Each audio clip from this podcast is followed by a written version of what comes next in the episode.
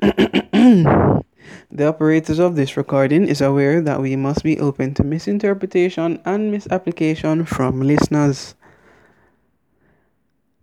Welcome to episode one of Scott Free Podcast. In this episode, we'll be defining the logo or the logo description. Scott free, according to the Little Oxford Dictionary, means unharmed or unpunished. So, if you're looking at the picture while listening to this, that's great. Because on the left hand, you will see, left side, you will see a hand with a gun. The second image is, the second image signifies pettiness or efficacy. The third image signifies religion.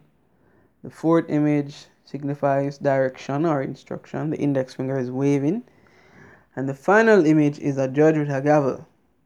And this stick man is running from all these images. So it's cut free from all the images.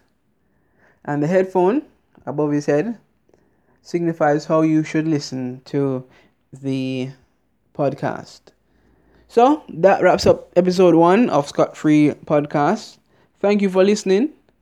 Please comment or request a topic here on SoundCloud, SoundCloud, or at scottfreepodcast at gmail.com, Twitter, Facebook, Instagram at Scott Free Podcast.